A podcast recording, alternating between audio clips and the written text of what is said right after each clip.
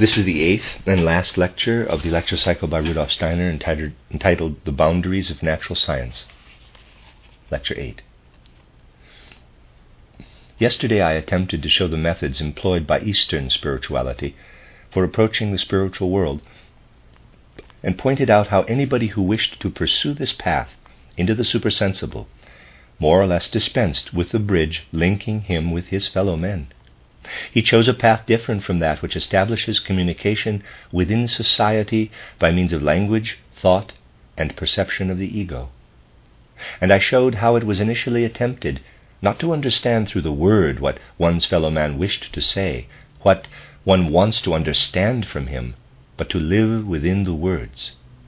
This process of living within the word was enhanced by forming the words into certain aphorisms one lived in these and repeated them, so that the forces accrued in the soul by this process were strengthened further by repetition. And I showed how something was achieved in the condition of the soul that might be called a state of inspiration, in the sense in which I u- have used the word, except that the sages of the ancient East were, of course, members of their race. Their ego consciousness was much less developed than in later epochs of human evolution. They thus entered into the spiritual world in a more instinctive manner. And because the whole thing was instinctive and thus resulted, in a sense, from a healthy drive within human nature, in the earliest times it could not lead to the pathological afflictions of which we have also spoken. In later times, steps were taken by the so called mysteries to guard against the rise of such afflictions as I have described to you. I said that those Westerners who desire to gain knowledge of the spiritual world must approach this in another way. Humanity has progressed in the interim. Different soul faculties have evolved, so that one cannot simply renew the ancient Eastern path of spiritual development. Within the realm of spiritual life, one cannot long to return in a reactionary manner to prehistoric or earlier historical periods of human evolution. For Western civilization, the path leading into the spiritual worlds is that of imagination. This faculty of imagination, however, must be integrated organically into the life of the soul as a whole. This can come about in the most varied ways, just as the Eastern path of development was not unequivocally predetermined but could take numerous different courses. Today I would like to describe the path into the spiritual world that conforms to the needs of Western civilization and is particularly suited to anyone immersed in the scientific life of the West. In my book, Knowledge of the Higher Worlds and Its Attainment, I have described an entirely safe path leading to the supersensible, but I describe it in such a way that it applies for everybody above all for those who have not devoted their lives to science. Today I shall describe a path into the supersensible that is much more for the scientist. All my experience has taught me that for such a scientist, a kind of precondition for this cognitional striving is to take up what is presented in my book, The Philosophy of Freedom. I will explain what I mean by this. This book, The Philosophy of Freedom, was not written with the same intent as most books written today. Nowadays, books are written simply in order to inform the reader of the book's subject matter, so that the reader learns the book's contents in accordance with his education, his scientific training, or the special knowledge he already possesses. This was not my primary intention in writing The Philosophy of Freedom, and thus it will not be popular with those who read books only to acquire information. The purpose of the book is to make the reader directly engage his thinking activity on every page. In a sense, the book is only a kind of musical score that one must read with inner thought activity in order to progress, as the result of one's own efforts from one thought to the next. The book constantly presupposes the mental collaboration of the reader. Moreover, the book presupposes that which the soul becomes in the process of such mental exertion. Anyone who has really worked through this book with his own inner thinking activity and cannot confess that he has come to know himself in a part of his inner life in which he had not known himself previously has not read the philosophy of freedom properly.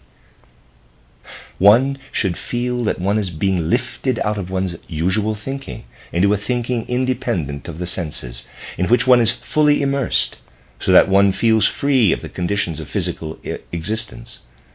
Whoever cannot confess this to himself has actually misunderstood the book. One should be able to say to oneself, Now I know, as a result of the inner thought activity, I myself have expended what pure thinking actually is. The strange thing is that most Western philosophers totally deny the reality of the very thing that my philosophy of freedom seeks to awaken as something real in the soul of the reader. Countless philosophers have expounded the view that pure thinking does not exist, but is bound to contain traces, however diluted, of sense perception. a strong impression is left that philosophers who maintain this have never really studied mathematics or gone into the difference between analytical and empirical mechanics. Specialization, however, has already grown to such an extent that nowadays philosophy is often pursued by people totally lacking any knowledge of mathematical thinking. The pursuit of philosophy is actually impossible without a grasp of at least the spirit of mathematical thinking. We have seen what Goethe's attitude was toward this spirit of mathematical thinking, even though he made no claim himself to any special training in mathematics. Many thus would deny the existence of the very faculty I would like those who study the philosophy of freedom to acquire. And now let us imagine a reader who simply sets about working through the philosophy of freedom within the context of his ordinary consciousness in the way I have described. he will, of course, not be able to claim that he has been transported into a supersensible world for I intentionally wrote the philosophy of freedom in the way that I did, so that it would present itself to the world initially as a purely philosophical work. Just think what a disservice would have been accorded at the philosophically oriented spiritual science if I had begun immediately with spiritual scientific writings. These writings would, of course, have been disregarded by all trained philosophers as the worst kind of dilettantism, as the efforts of an amateur. To begin with, I had to write purely philosophically. I had to present the world with something thought out philosophically in a strict sense, though it transcended the normal bounds of philosophy.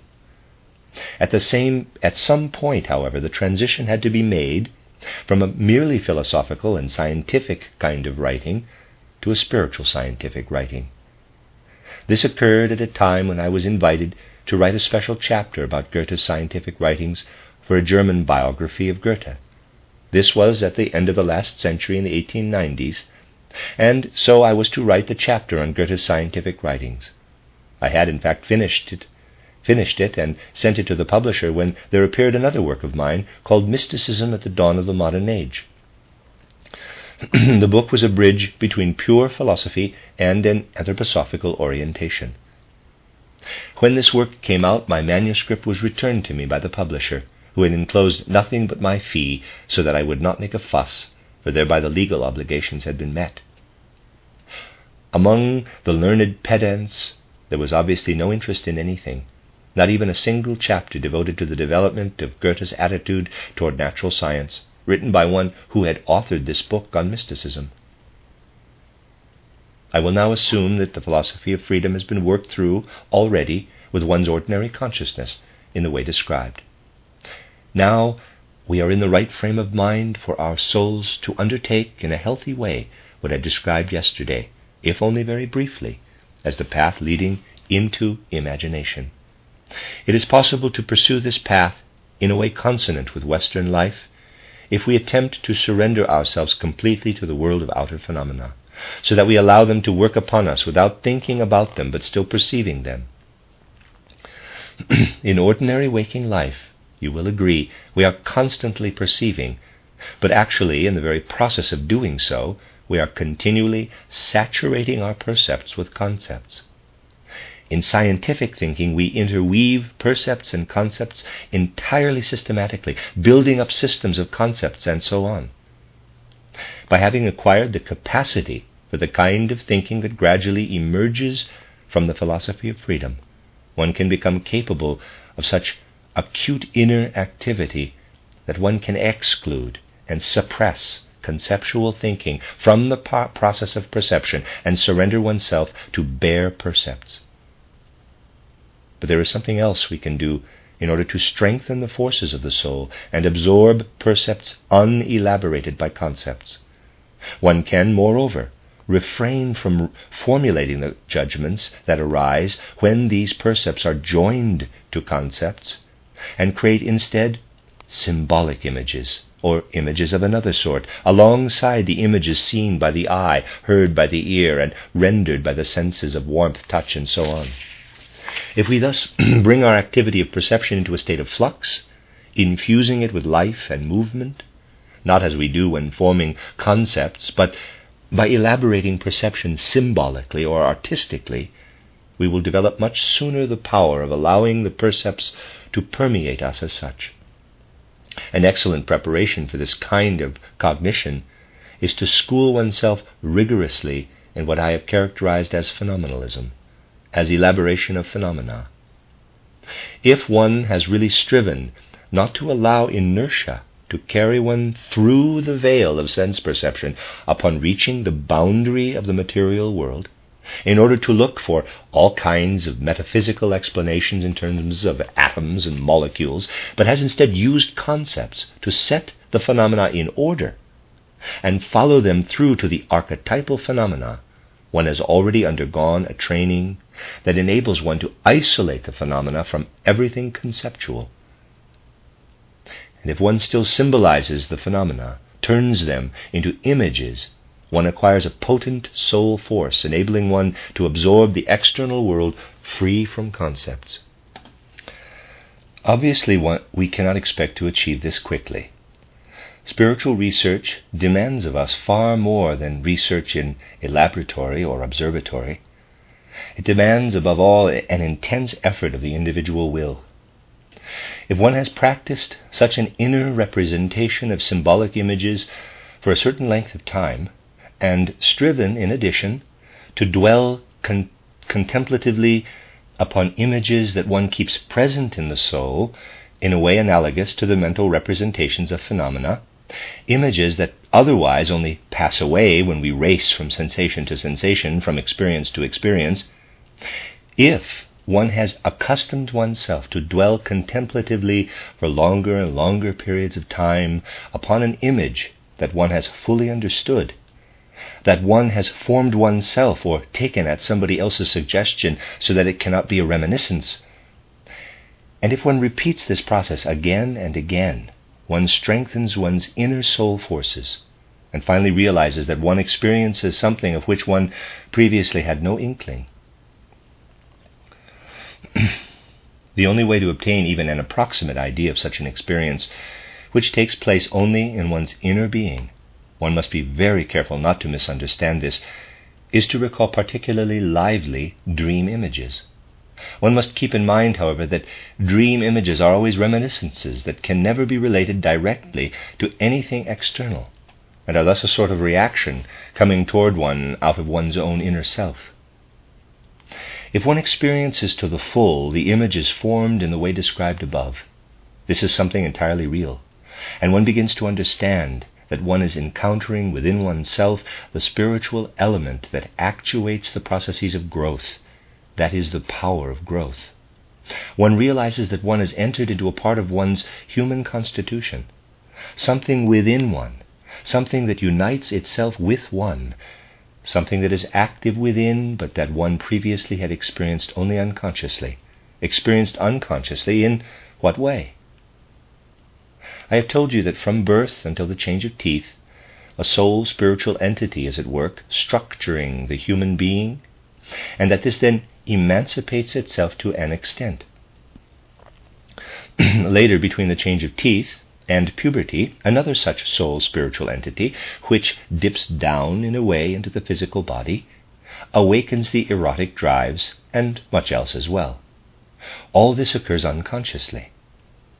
If, however, we use fully consciously such measures of soul as I have described to observe this permeation of the physical organism by the soul spiritual, one sees how such processes work within man, and how man is actually given over to the external world continually, from birth onward.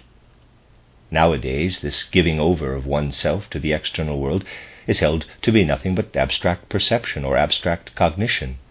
This is not so. We are surrounded by a world of color, sound, and warmth, and by all the kinds and by all kinds of sense impressions. By elaborating these with our concepts, we create yet further impressions that have an effect on us. By experiencing all this consciously, we come to see that in the unconscious experience of color and sound impressions that we have from childhood onward, there is something spiritual that suffuses our organization. And when, for example, we take up the sense of love between the change of teeth and puberty, this is not something originating in the physical body, but rather something that the cosmos gives us through the colors, sounds, and streaming warmth that reach us.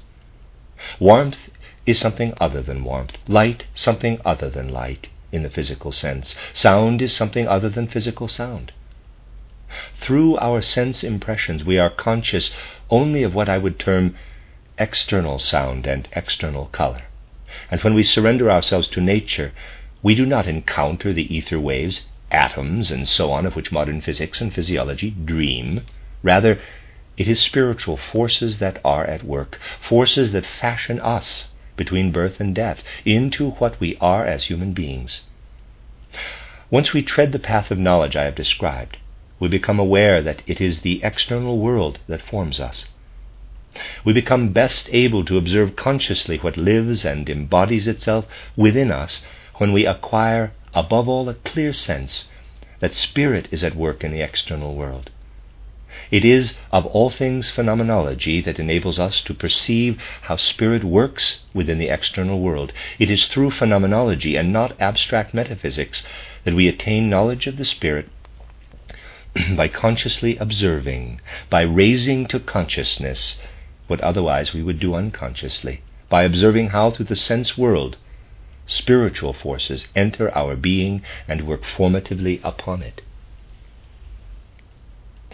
Yesterday I pointed out to you that the Eastern sage, in a way, disregards the significance of speech, thought, and the perception of the ego.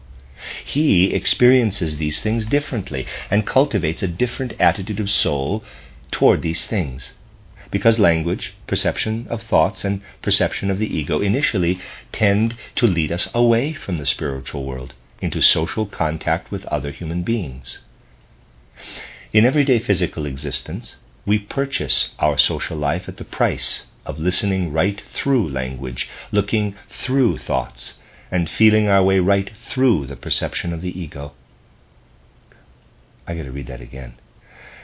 In everyday physical existence, we purchase our social life at the price of listening right through language, looking through thoughts, and feeling our way right through the perception of the ego. The Eastern sage took upon himself not to listen right through the word, but to live within it. He took upon himself not to look right through the thought, but to live within the thought, and so forth.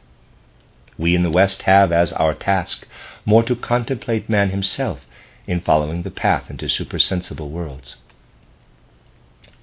At this point, it must be remembered that man bears a certain kind of sensory organization within as well. I have already described the three inner senses through which he becomes aware of his inner being, just as he perceives what goes on outside him. We have a sense of balance, by means of which we sense the spatial orientation appropriate to us as human beings, and are thereby able to work inside it with our will. we have a sense of movement by means of which we know that we are moving even in the dark. We know this from an inner sensing, and not merely because we perceive our changing relationship to other objects we pass. We have an actual inner sense of movement, and we have a sense of life by means of which we can perceive our general state of well being, the constant changes in the inner condition of our life forces. These three inner senses work together with the will during man's first seven years. We are guided by our sense of balance, and a being who initially cannot move at all and later can only crawl is transformed into one who can stand upright and walk. this ability to walk upright is effected by the sense of balance, which places us into the world. The sense of movement and the sense of life likewise contribute toward the development of our full humanity. Anybody who is capable of applying the standards of objective observation employed in the scientist's laboratory to the development of man's physical body and his soul spirit will soon discover how the forces that worked formatively upon man, principally during the first seven years, emancipate themselves and begin to assume a different aspect from the time of the change of teeth onward. By this time, a person is less intensively connected to that within than he was as a child. A child is closely bound up inwardly with human equilibrium, movement, and life. Something else, however, is evolving simultaneously during this emancipation of balance, movement, and life. There takes place a certain adjustment of the three other senses, the senses of smell, taste, and touch. It is extremely interesting to observe in detail the way in which a child gradually finds his way into life, orienting himself by means of the senses of taste, smell, and touch. of course, this can be seen most obviously in early life, but anybody trained to do so can see it clearly enough later on as well. In a certain way, the child pushes out of himself balance, movement, and life but at the same time draws more into himself the qualities of the sense of smell, the sense of taste, and the sense of touch. In the course of an extended phase of development, the one is, so to speak, exhaled and the other inhaled, so that the forces of balance, movement, and life, which press from within outward, and the qualitative orientations of smell, taste, and touch, which press from without inward, meet within our organism this is effected by the interpenetration of the two sense triads. As a result of this interpenetration, there arises within man a firm sense of self. In this way, man first experiences himself as a true ego. Now we are cut off from the spirituality of the external world by speech and by our faculties of perceiving thoughts and perceiving the egos of others. And rightly so. For if it were otherwise, we could never in this physical life become social beings. in just the same way, inasmuch as the qualities of smell, taste, and touch encounter balance, movement, and life, we are inwardly cut off from the triad life, movement, and balance, which would otherwise reveal itself to us directly. The experiences of the senses of smell, taste, and touch place themselves, as it were, in front of what we would otherwise experience through our sense of balance, our sense of movement, and our sense of life. And the result of this development toward imagination, of which I have spoken, consists in this. The Oriental comes to a halt at language in order to live within it. He halts at the thought in order to live there. He halts at the perception of the ego in order to live within it. By these means, he makes his way outward into the spiritual world. The Oriental comes to a halt within these.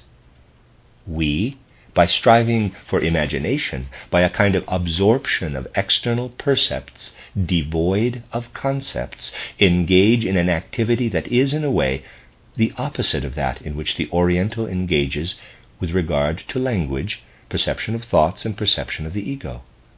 The Oriental comes to a halt at these and enters into them.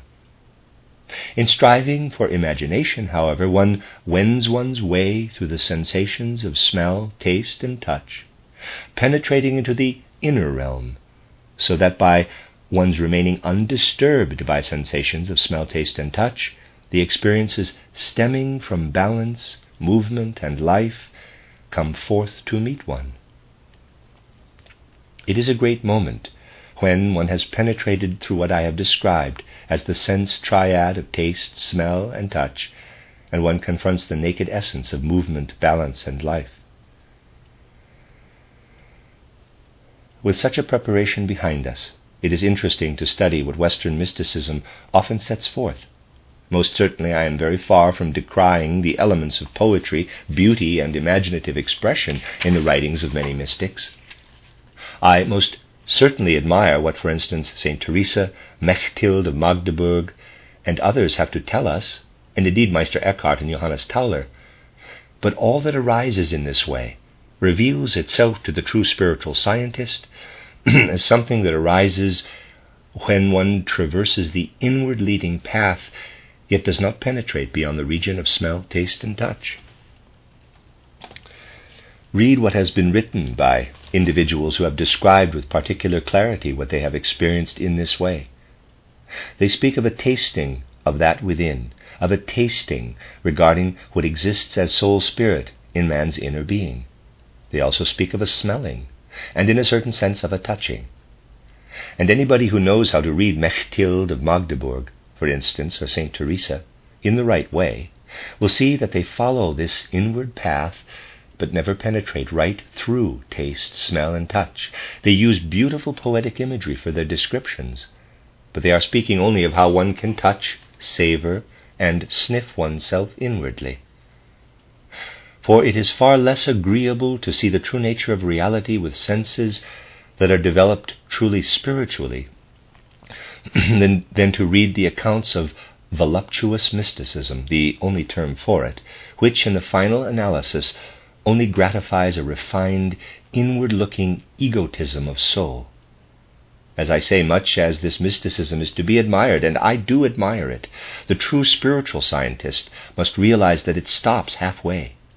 What is manifest in the splendid poetic imagery of Mechthild of Magdeburg, St. Teresa, and the others is really only what is smelt, tasted, and touched before breaking through into the actual inner realm. Truth is occasionally unpleasant, and at times perhaps even cruel, but modern humanity has no business becoming rickety in soul by following a nebulous, imperfect mysticism. What is required today is to penetrate into man's true inner nature with strength of spirit, with the same strength we have achieved in a much more disciplined way for the external world by pursuing natural science. and it is not in vain that we have achieved this. Natural science must not be undervalued. Indeed, we must seek to acquire the disciplined and methodical side of natural science. And it is precisely when one has assimilated this scientific method that one appreciates the achievements of a nebulous mysticism at their true worth. But one also knows that this nebulous mysticism is not what spiritual science must foster. On the contrary, the task of spiritual science is to seek clear comprehension of man's own inner being whereby a clear spiritual understanding of the external world is made possible in turn. I know that if I did not speak in the way that truth demands, I could enjoy the support of every nebulous, blathering mystic who takes up mysticism in order to satisfy his voluptuous soul. That cannot be our concern here, however. Rather, we must seek forces that can be used for life, spiritual forces that are capable of informing our scientific and social life.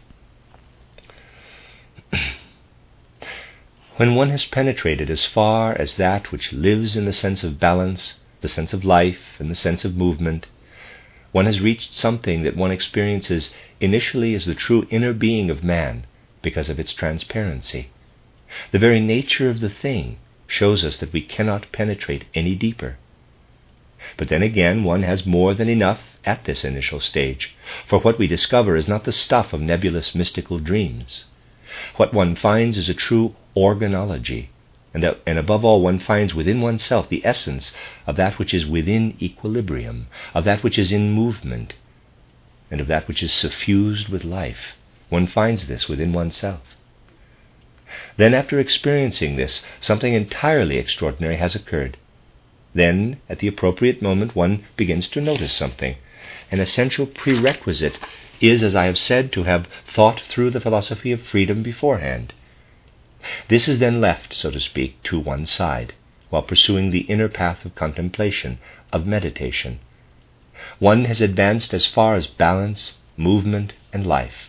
One lives within this life, this movement, this balance, entirely parallel with our pursuit of the way of contemplation and meditation, but without any other activity on our part our thinking regarding the philosophy of freedom has undergone a transformation. what can be experienced in such a philosophy of freedom in pure thinking has, as a result of our having worked inwardly on our souls in another sphere, become something utterly different. It has become fuller, richer in content.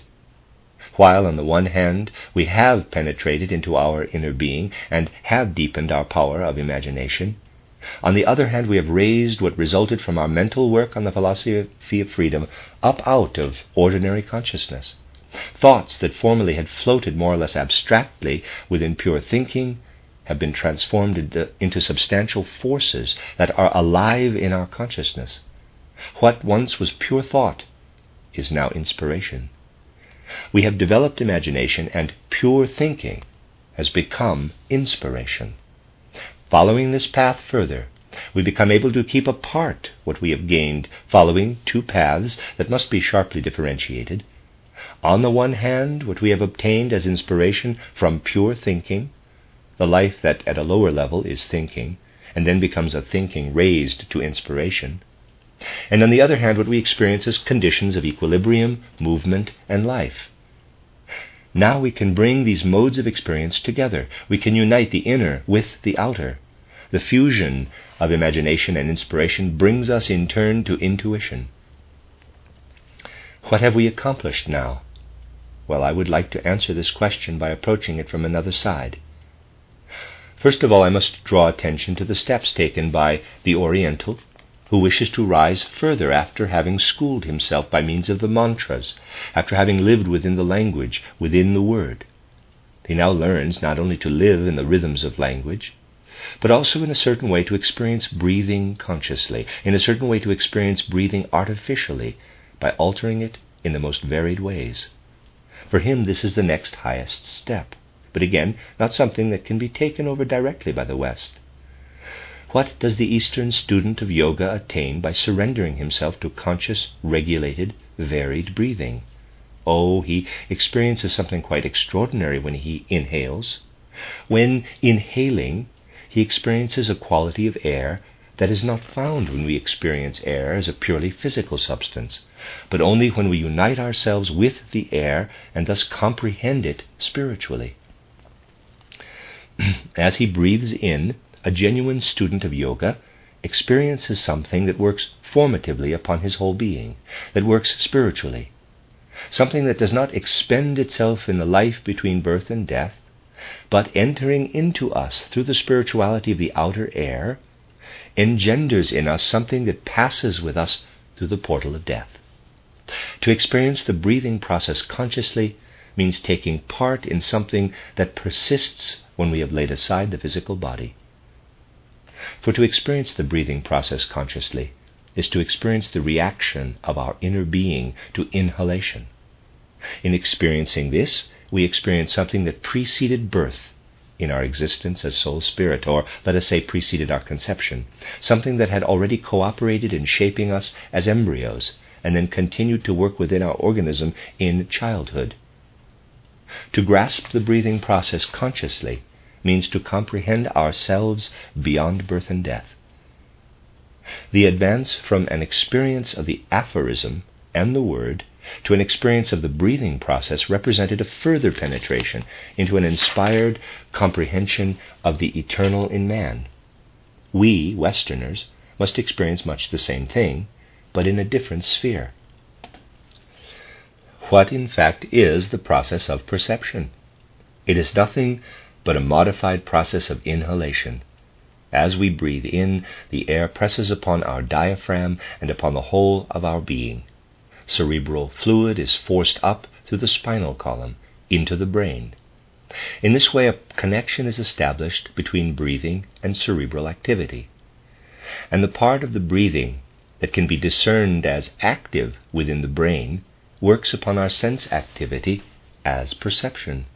Perception is thus a kind of branch of inhalation. In exhalation, on the other hand, cerebral fluid descends and exerts pressure on the circulation of the blood. The descent of cerebral fluid is bound up with the activity of the will and also of exhalation. Anybody who really studies the philosophy of freedom, however, will discover that when we achieve pure thinking, thinking and willing coincide. Pure thinking is fundamentally an expression of will. Thus, pure thinking turns out to be related to what the Oriental experienced in the process of exhalation. Pure thinking is related to exhalation just as perception is related to inhalation. We have to go through the same process as the yogi, but in a way that is, so to speak, pushed back more into the inner life. Yoga depends upon a regulation of the breathing, both inhalation and exhalation, and in this way comes into contact with the eternal in man. what can Western man do?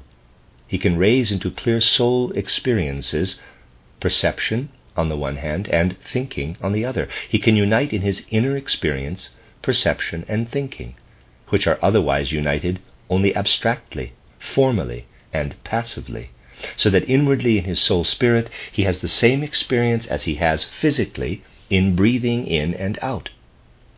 Inhalation and exhalation are physical experiences. When they are harmonized, one consciously experiences the eternal. In everyday life, we experience thinking and perception. By bringing mobility into the life of the soul, one experiences the pendulum, the rhythm, the continual interpenetrating vibration of perception and thinking. A higher reality evolves for the Oriental in the process of inhalation and exhalation. The Westerner achieves a kind of breathing of the soul spirit in place of the physical breathing of the yogi. He achieves this by developing within himself the living process of modified inhalation in perception and modified exhalation in pure thinking, by weaving together concept, thinking, and perceiving. And gradually, by means of this rhythmic pulse, by means of this rhythmic breathing process in perception and thinking, he struggles to rise up to spiritual reality in imagination, inspiration, and intuition. And when I indicated in my book, The Philosophy of Freedom, at first only philosophically, that reality arises out of the interpenetration of perception and thinking, I intended, because the book was meant as a schooling for the soul, to show that Western man, to show what Western man can do in order to enter the spiritual world itself. The Oriental says systole, diastole, inhalation, exhalation. In place of these, the Westerner must put perception and thinking. Where the Oriental speaks of the development of physical breathing, we in the West say development of a breathing of the soul's spirit within the cognitional process through perception and thinking. All this had to be contrasted with what can be experienced as a kind of dead end in Western spiritual evolution. Let me explain what I mean. In 1841, Michelet, the Berlin philosopher, published posthumously Hegel's works on natural philosophy. Hegel had worked at the end of the 18th century together with Schelling at laying the foundations of a system of natural philosophy. Schelling, as a young firebrand, had constructed his natural philosophy in a remarkable way out of what he called intellectual intuition. He reached a point, however, where he could make no further progress. He immersed himself in the mystics at a certain point. His work, Bruno or concerning the divine and natural principle in things, and his fine treatise on human freedom and the origin of evil testify so wonderfully to this immersion. But for all this, he could make no progress and began to hold back from expressing himself at all. He kept promising to follow up with a philosophy that would reveal the true nature of those hidden forces at which his earlier natural philosophy had only hinted. When Michelet published Hegel's Natural Philosophy in 1841, Schelling's long expected and oft promised philosophy of revelation had still not been vouchsafed to the public. He was summoned to Berlin. What he had to offer, however, was not the actual spirit that was to permeate the natural philosophy he had founded. He had striven for an intellectual intuition. He ground to a halt at this point because he was unable to use imagination to enter the sphere of which I spoke to you today and so he was stuck there. Hegel, who had a more rational intellect, had taken over Schelling's thoughts and carried them further by applying pure thinking to the observation of nature. That was the origin of Hegel's natural philosophy. And so one had Schelling's unfulfilled promise to bring forth nature out of the spirit, and then one had Hegel's natural philosophy, which was discarded by science in the second half of the 19th century. It was misunderstood, to be sure, but it was bound to remain so, because it was impossible to gain any kind of connection to the ideas contained in Hegel's natural philosophy with regard to phenomenology, the true observation of nature. It is a kind of wonderful incident. Schelling traveling from Munich to Berlin, where great things are expected of him, and it turns out that he has nothing to say. It was a disappointment for all who believed that through Hegel's natural philosophy, revelations about nature would emerge from pure thinking. Thus, it was in a way demonstrated historically, in that Schelling had attained the level of intellectual intuition, but not that of genuine imagination, and in that Hegel showed as well that if pure thinking does not lead on to imagination or to inspiration, that is, to the level of nature's secrets, it was shown that the evolution of the West had thereby run up against a dead end. There was as yet nothing to counter what had come over from the Orient and engendered skepticism. One could counter with nothing that was suffused with the Spirit. And anyone who had immersed himself lovingly in Schelling and Hegel and has thus been able to see with love in his heart the limitations of Western philosophy had to strive for anthroposophy. He had to strive to bring about an anthroposophically oriented spiritual science for the West, so that we will possess something that works creatively in the Spirit, just as the East had worked in the Spirit through systole and diastole in their interaction. We in the West can allow perception and thinking to resound through one another in the soul spirit, through which we can rise to something more than a merely abstract science. It opens the way to a living science, which is the only kind of science that enables us to dwell within the element of truth.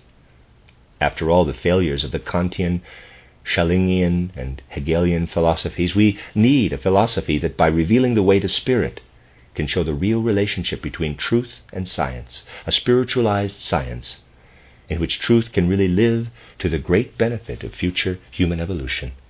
The end of Lecture 8 and the end of the lecture cycle by Rudolf Steiner given in 1920 in Dornach entitled The Boundaries of Natural Science.